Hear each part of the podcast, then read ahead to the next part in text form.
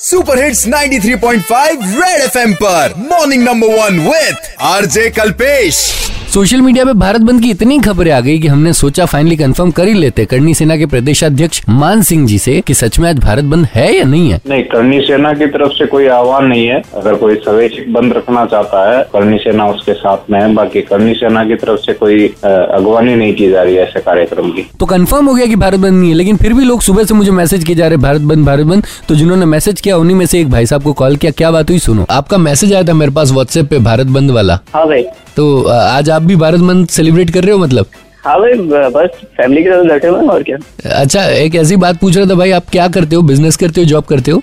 भाई अपना बिज़नेस है जो छोटे बच्चों की साइकिल वगैरह होती है ट्राई साइकिल तो अभी एक दिन मतलब आप छुट्टी रखोगे कोई नुकसान नुकसान नहीं होगा? ठीक है इतना इतना तो चल जाता है एक आध दिन के लिए। लेकिन आपको पता है बहुत सारे लोग हैं सोसाइटी में जिनका एक आध दिन के लिए ऐसे नहीं चल पाता है। सबसे बड़ी बात सोशल मीडिया यूज़ कर रहे हो इंटरनेट का इस्तेमाल कर रहे हो बहुत बढ़िया बात है भाई साहब।